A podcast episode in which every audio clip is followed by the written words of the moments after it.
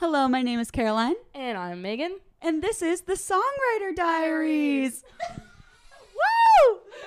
Up today, we have Britt Margit. Hi, Britt. How are you ladies doing today? Oh, we're great. Yeah. um. All right. Um. Why don't you tell us a little bit about yourself and the path you've taken as a musician and songwriter? Goodness gracious. I started in music when I was about three years old um, as part of the church choir and church musicals, and it's always just been a very large part of my life. So it never was something that I really fell into. It was just kind of always there. And I started writing songs more or less when I was eleven, unless you count my five-year-old bedtime song about fishes. Um, that was a fun one.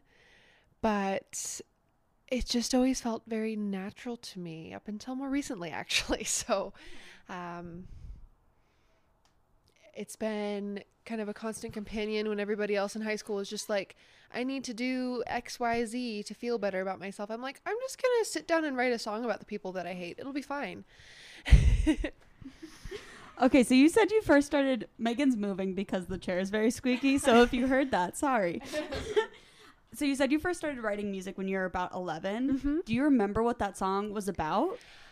Um, it was actually spurred on by my middle school choir, and we were being taught to use Finale, which is uh, a oh, music yeah. composition program. Mm-hmm. Um, and as part of that, there were a couple local songwriters that came in, and they were going to judge each grade um, for a songwriting competition of sorts. We'd all perform one of the songs for the choir concert that spring, and I just I pulled out my little like happy face spiral notebook and just started writing. Um, it was a song that I called I Am Me, and it was l- me just trying to say, you know what, I am who I am, and I'm a shining star, and it's all fine. And it was horrible. Like I don't I've written more songs, but that one was was not a not a shining moment for me. It did not win the competition, and I'm fine with that.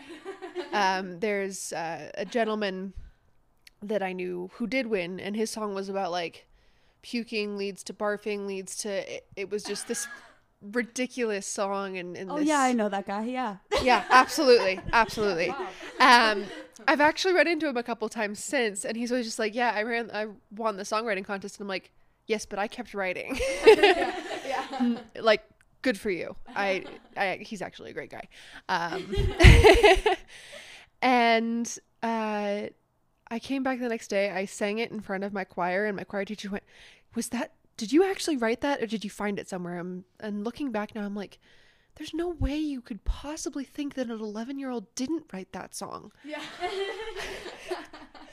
Um, but after that, I just kind of never stopped. We did a, a trip to Maui that summer in June, and all of my songs were about like the fish and the and the uh, palm trees and coconuts and riding in the car. I actually have a song called Cruising Through Maui that I sang for about two years after that, anytime anybody would request it. And it's, oh goodness. eleven-year-old me did not know what she was doing. But then again, I don't either, and I'm twenty-four now, so. I don't think anyone really knows what they're doing, honestly. Yeah. There are songs that I wrote a week ago that a week ago I thought, oh my gosh, this is the best song I've ever written. And I listen to it now and I'm like, wow, good thing I did not play that out in public. um, so why do you think you got into writing songs, and why do you currently write songs? I had what could be deemed as a somewhat rough childhood, a lot of transition moments, um, a lot of moving, well, some moving around. It was, there was one large move and a lot of other smaller moves from house to house or whatever. Um, and it was sort of songwriting and books for me that kept me going, because I didn't necessarily have a whole lot of friends. And uh, so characters in books became my friends. And songwriting was the other sort of outlet of just like, well, you know what, let's just, I, I'm not good at prose, poetry, eh. But songs just, just kind of came naturally after that point. It made a lot of sense. And there was also part of me that really wanted to be Hannah Montana.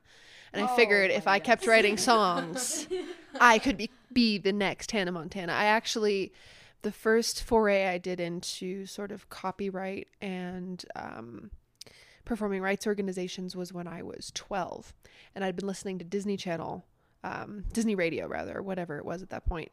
And so I wrote in to Disney Radio to ask about the process for how I might submit a song to them. And then they gave me this information about, well, you have to be affiliated with a P R O. And extra. So I went in and looked into like B M I and ASCAP when I was twelve years old. Didn't affiliate until much later. But um, I'm sorry, I forget what the question was. Why do you write songs? uh, yes, that. It, because, because, because, because. Yep. Yeah.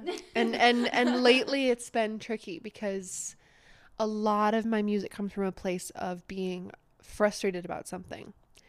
And recently it's kind of, I'm either very happy or I turn everything off. And so the songs don't come as easily anymore. Wow, are we the same person? Probably. Definitely. So do you have a go-to writing process or any prompts that you use ever, or do you just kind of write when you feel like writing? Not particularly, and it's something that I really need to start formulating because writing when I feel like writing has not been working out lately. Um, it's been like every three months I'm like, I'm gonna write a verse. Okay, that's all I need. That's all, that's all I can write right now. So we're just going to move on. Um, there's a lovely book by Pat Pattison, who's a songwriting professor at Berkeley, um, called Ooh, Songwriting yes. Without Boundaries. And I've been slowly working my way through that. And the fun thing about these prompts is it's literally just one word or one object or a name or something. And you can start with that as your inspiration, but you don't have to keep writing about it. You just, you just go, you just write. And it so far hasn't really turned to an, into a song, but it's not necessarily supposed to either. It's just supposed to be just to get you writing. Mm, okay. And that's been a kind of fun one for me. Um, outside of that, I'm also trying to do more with um, chords, where I just start fiddling around on my guitar and write something that way.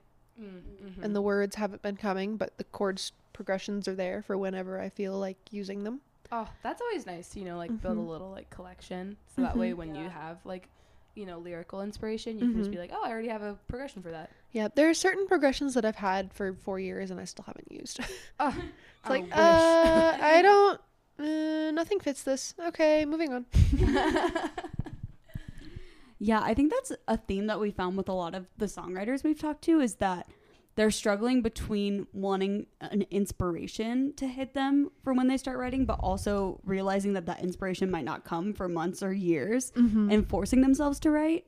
So I feel like that's a great piece of advice is just if you want to songwrite or if you want to write in general, just writing is the first step and keeping a consistent writing schedule. At any point in time, just mm-hmm. write something down. I've... Mm-hmm. I've been known to write lyric fragments on napkins when I've been working before. I've been known to write on like pastry bags and just any little scrap of paper. My songwriting journal is very specific to songwriting, but it also has all these little pieces of paper slotted into certain pages where like, okay, I started the song here and then the rest of the page is yeah. drawn out elsewhere. Mm, mm, that's cool. That's cool. Um, Can you tell us how you got affiliated with Women Crush Music? And, you know, can you just tell us a little bit about that? Yeah, so I joined a Facebook group called Music Biz Besties, and I honestly couldn't tell you why or how I found them. Um, but there was a call one day in my notifications for songwriters to share their um, struggles with mental health or other such things. And so I wrote into who is the marketing director of Women Crush Music um, to just sort of share my story with her for inclusion in this podcast that they were working on. Um, I don't remember what the podcast was, but they were being featured on it for some reason. And about a month later, when they actually aired the episode, my inclusion was there. But beyond that, I didn't know what the heck Women Crush Music was at the time. And they started mentioning it, mentioning it as they were Um, running through this podcast about how to overcome things through songwriting, through music. Mm. Um, and so I started looking into the organization a little bit more, realizing that it was really kind of what I'd been looking to do for a very long time. Um, I had a, an interesting situation with a with a record label that didn't end out end so well. So supporting other women in music had become much more important to me.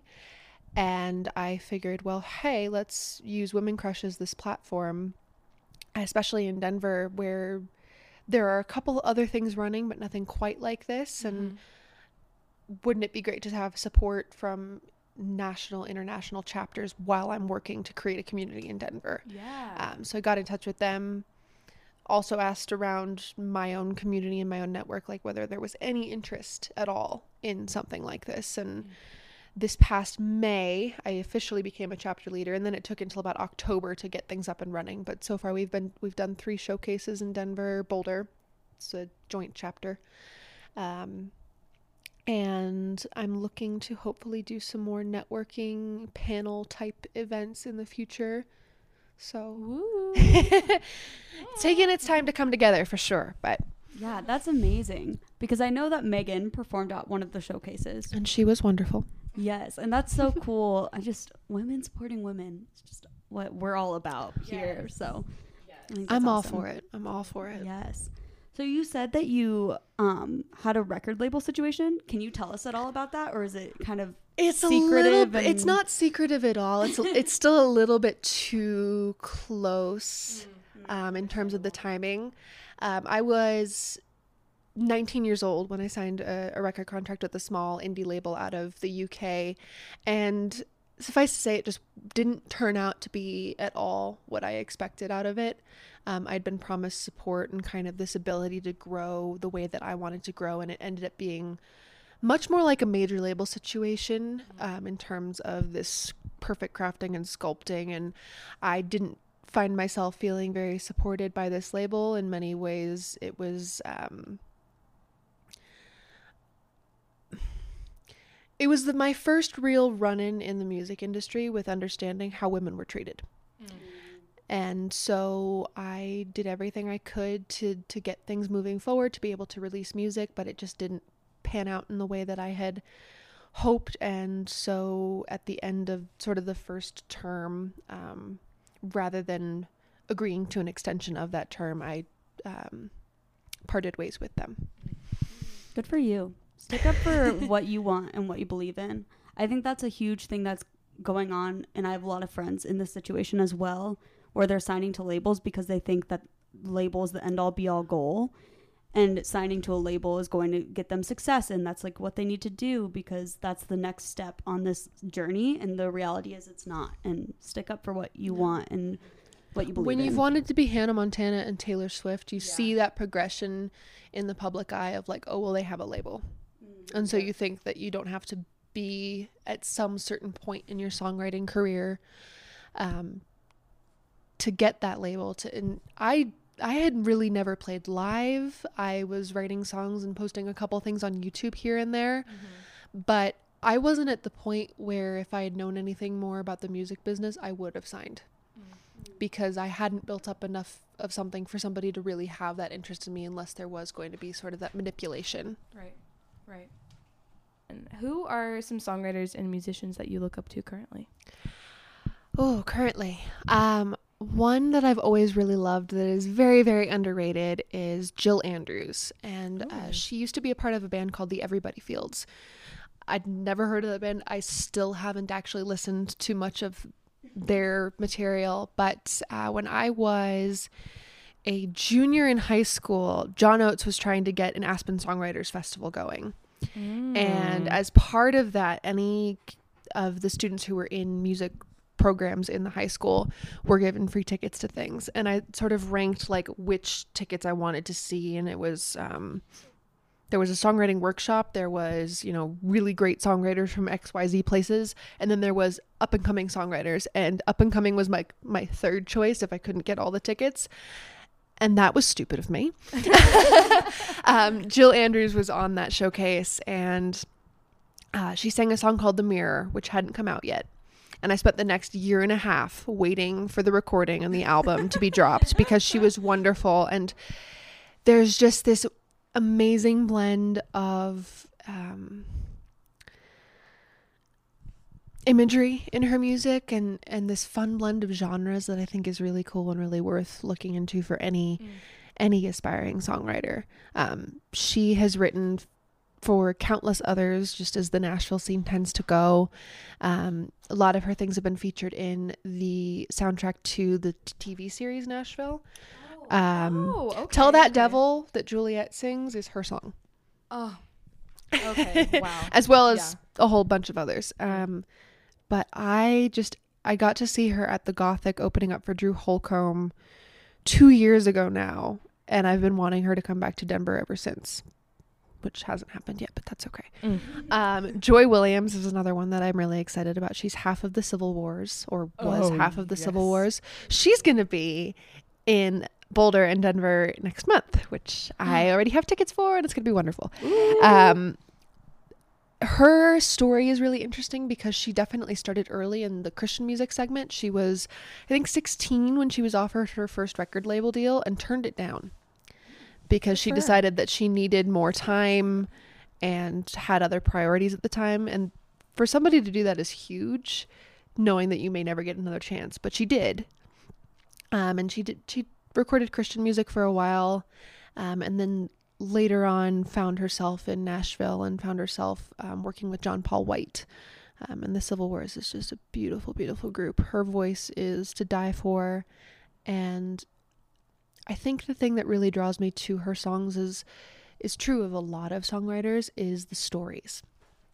And Taylor Swift was kind of the first songwriter I ever re- really listened to that was very story focused and story driven. And it was this feeling of, you could write a novel out of this three minute song if you really wanted to, but there was that arc of that story. There was the climax. There was this really lovely resolution. And it was relatable without being something that was um, necessarily a relatable topic for a girl in high school who'd never had a date in her life. um, wow, relatable. I know. I feel like I was just called out. Wow, we've been read. But she, Taylor Swift was sort of my first songwriting inspiration. Well, if you don't count Hannah Montana, which eh, wasn't really songwriting that I was excited about Hannah Montana for. It was, it was, I want to get on stage and, and do that. Um, don't really want to do that anymore. I'm okay with, with just kind of having my own little space in a certain scene versus this overarching popularity. Just no, thank you. Um, but Uh, Taylor Swift was also sort of my gateway to country music and folk music, because I put her name into a Pandora station and I got Lady Antebellum out of it, and I got more people out of the Lady Antebellum station, and it just kind of kept going further and further because I hadn't really wanted to listen to country music before that. Um, and lately that and folk is kind of all I listen to. Oh, folk. Lori McKenna. I don't know her. Is another one of my very favorites. She she is she is wonderful. Um, there's an album she put out two years ago called The Bird and the Rifle. Every song on it is magic. And then this past summer she put out an album called The Tree. And again, every song on it is magic. She's another one of the ladies who you don't realize you know how many you know a lot of her songs because so many other people sing them. Mm-hmm. Humble and Kind by Tim McGraw. That's Lori McKenna. Oh. um, that's a lot of ladies. I've I've that. been listening to a lot of lady songwriters because it's just, I've been trying yeah. to find myself in the music scene in the same way that you try and find yourself in a book, in a character in a book. Yeah. Have you like felt those songwriters' influences in your own music and your own performing and the way you carry yourself as a musician? I don't know that f- I've really truly felt them, but I've certainly tried to emulate them. Um, Lori McKenna was one of the most interesting shows for me to have seen when she was in um, Aspen at the Wheeler two years ago again, um, because she got up on stage and she really told the stories behind the songs in a way that I haven't heard somebody being capable of doing before. It wasn't vague. It wasn't like, oh, I wrote this when it was, I was going through some stuff. It was, yeah, no, this happened in my life and X Y Z, and also, you know, this one I wrote while I was doing laundry in my sweatpants, and I decided that that's apparently the best time to possibly write a song because of how beautiful that song was. Um, and it was a lot about her family and how all of these different people influence her without necessarily being in music themselves. I thought that was wonderful. That's awesome. Okay, the next question is kind of a big one, and I know at least Megan and I are always terrified whenever we're asked this question. But where do you see yourself in five years? I have actually very much transitioned out of music in the past year and a half, almost two years since I split with my label. Mm. Um, I told myself that it was going to be a brief hiatus to really just try and figure out what music meant to me again. And in that time, I sort of took a step back from songwriting. I have really, I kind of shut that door for myself because it hurt too much in some ways. Mm.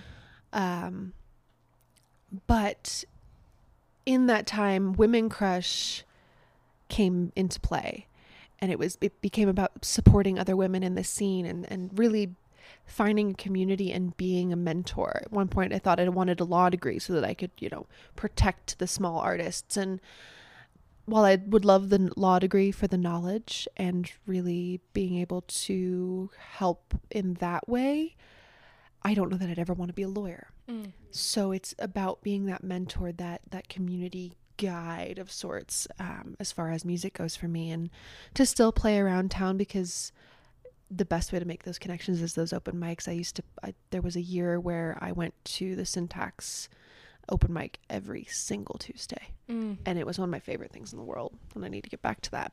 Oh yeah, Anthony um Ruptek! Yeah, Ruptek. He runs that. Yeah. Oh, it's so good. Mm-hmm. And he's a wonderful songwriter as well. So yes. Just being around that creative flow. Um, I don't know that I see myself leaving Colorado anytime soon, so I'll be around for the Women Crush Denver chapter for a while. Yeah. um, I am still, I was still trying to work in music and in the music industry for a while, but partly due to being in Denver and not really wanting to be working in the live music industry, mm-hmm. uh, that became tricky. Uh, so I have recently transitioned into a social media role for a children's bookstore. Yes. And yes, I realized so that, precious. You know, I might just stick in books for the rest of my life. I'm like, maybe I could do a master's in library sciences, or um, I have a friend who is getting his master's in library sciences. No joke. So if you want that connection, I can hook you up. His name's Steven. He's great. Shout out Steven. It's awesome. That would be, that I would didn't be know wonderful. That was a thing. Mm-hmm.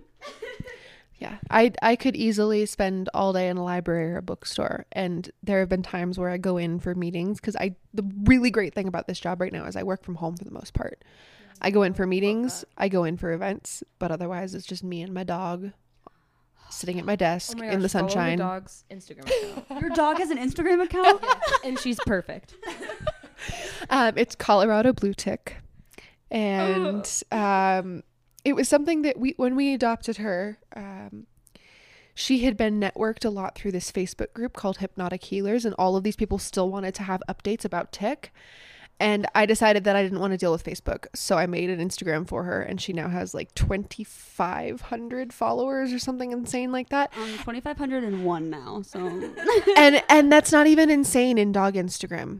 Like, my account is considered, her account is considered small, which is hilarious to me. But mm-hmm. It's just so much fun because I get to show share pictures with my dog, and it makes people's days. And I get these messages from people across the globe who just really, really love her. And to see the impact that just her smile can have on people who either can't have a fluffy friend of their own or do and just want more fluffy friends is incredible. I had a, a gentleman message me from one of the army bases or new, yeah, I think army bases in Colorado the other day to say that he was deploying and needed um, a place to, could I help him network to try and find a place for his dog to be for those, for that, those couple of months or whatever. And that to me is what a community should be. So I have this community created around my dog, and I want to get to a point where we can create that in Denver for women, for men, for everybody, songwriter, not just, to really share things with each other and lift each other up. That's amazing. Oh, I love that. Also, just, I gotta say, shout out to Wigglebutt Wednesdays. Yeah. I forgot this week. I'm, I've been oh, no. so busy that I forgot. Um, Wigglebutt Wednesdays is a thing I do with her where I find songs about butts, and it's literally just like fifteen seconds of her butt wiggling back and forth as she walks with a song about butts. It's so awesome. um, I try and do it every Wednesday. It doesn't always happen. Yeah. That's amazing. I literally Googled songs about butts one day. Mm, I love that. Mm-hmm. there's there's a really great one by, I think it's Iggy Pop, called Butt Town. It's well worth a listen. Oh, oh God, love that. Well, speaking of community and mental health things, do you have any mental health advice for the songwriters out there or the non-songwriters? And for me and Megan, because we definitely need it. Yeah. I don't think it would be proper of me to give mental advi- health advice when I can't figure my own out. But um, one thing that I've found lately that's really helped me is routine. And sort of the, at the beginning of this year, not to do with a New Year's resolution, but just because that's when these videos happen to be online, um, I started doing yoga again. And it's a lovely, lovely channel, Yoga with Adriene. If you haven't checked her out on YouTube, it's free. It's wonderful. She's amazing. They're like anywhere from ten to half an hour, sometimes some longer sessions, but it's really, really easy to work in into a day. And so I've been doing yoga every single day with those videos um, since January second of this year. Um, and that is just, it teaches you how to breathe again. Because as a, as a vocalist, breathing is something that you're certainly taught to do and you think a lot about when you're on stage. I know that I spend an obsessive amount of time thinking about breathing and pitch and like where to breathe to get to a pitch. And classical training, y'all, is great, except for the part where you forget about emotion for a little while, and that's maybe not as good, but um, it's like it needs to be perfectly technically perfect, but um, emotion, what? No, I, I don't, that's, no, we'll, we'll get to that later. Um, it, it is truly a, a, a savior when you're doing longer sets. I've done a couple three hour cafe gigs and it's just like, okay, classical, think classical, think classical. It'll be fine. um, but with yoga, it is really that focus on bringing it back to yourself. And the thing that I really love about Yoga with Adriene is that as a very much non-spiritual person, it's hard for me to get past the the sort of yogi aspect of things. And she's just like, you're just here to like lay down and hang out and be good to yourself, instead of it being about like, and the chakras and the mudras and the, I don't know how I know these words. Um, so pervasive in Western culture at this point because of how much we've stolen from, which I have mixed feelings about. I kind of like it, but I kind of don't. Anyway. Um, that's a whole other podcast. We'll bring you back on to talk about that. um, that one is just routine. I carry lavender oil in my bag uh, at all too. times. I love it. It just, it brings that calm back when you're really, really worried about something or just can't get past an anxious moment. Um... Taking the time for yourself is the biggest and best thing you can do. If you need to schedule the fifteen minutes or the thirty minutes in your day to take that time alone, whether it be to songwrite, whether it be to do yoga, whether it be to just sit in your bed and look at the wall, do it. I love that. I think that was so perfectly put. Yes. We're all about putting yourself first and your mental health first on this podcast. We really are. Yeah. Yeah, and putting your songwriting first, too. Mm-hmm. and just, and beyond all of that, just listening to what you think you need. Oh, preach it. Yeah, seriously. That, I think that's my, like, motto for mm-hmm. twenty nineteen is just, like, listening to what I need. Mm-hmm. Yeah. Well, it's that time. It's podcast. What time? It's, um. Sometime. It's Wigglebutt Wednesday time? It's Wigglebutt Wednesday time. Everyone post them listening to this podcast for Wigglebutt Wednesday. That's a great idea. Please do it. Even if it's you twerking and not a dog, it'll be fine. That's totally fine too. Shout out to Greg Reslow. Oh my gosh. So do you have a song you can show us, and can you tell us a little bit about it? Yeah, absolutely. Uh, the one that I figured I'd share with y'all is uh, a t- song called Black and Blue. And um, it's not about bruising, I promise. It's the first and I think only protest song I've ever written. Um, and it started off as being something where I was just angry at my label at the time. I'm like, I don't understand them. They're not listening to me. Um, like they're they're shouting these answers to questions I don't even think they know the answers to, kind of things. And it was when I started writing it, it was at a very critical time in sort of the Black Lives Matter and Blue Lives Matter movements. Um, just a lot of tension there. And so even though it started off as something about myself, it became something bigger. And I finished it in like half an hour probably. I went to an open mic th- that evening and I was just like, hey, I hope you guys don't mind that I play something that I literally just wrote and it might suck. But it's something that I've since worked into each and every one of my sets because I think the message is so important about really taking the time to think instead of just acting, and really taking the time to understand that your life and other people's lives aren't going to be the same thing. It's about accepting each other. And even if you can't do that, you don't have to tell somebody else what to think or how to act. So long as there somebody else isn't hurting anybody, let them be. Let them do what they want and support yeah. each other as much as you can, and just be there when you need to be there, kind of thing. Yes. I love it.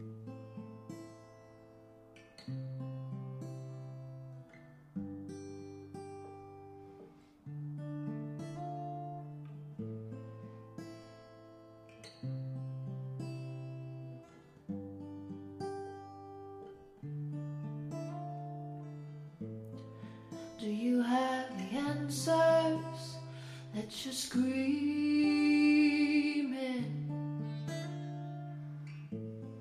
Sounding more like questions to me. Do you feel some power in believing someone else is wrong? Someone else's song isn't true. Hurt me once, I'm tired of living on these black and blue lines. Bullet holes you've tried, but we're bleeding out together, and it's all red.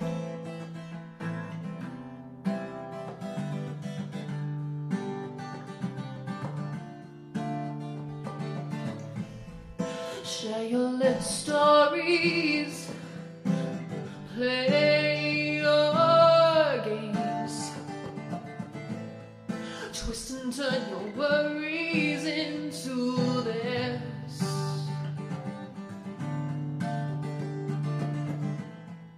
Where is your emotion? Where's your heart? Someone else is gone, 'cause someone else was wrong and afraid. Hurt me once, I'm tired living on these black and blue lights. Bullet holes you've tried,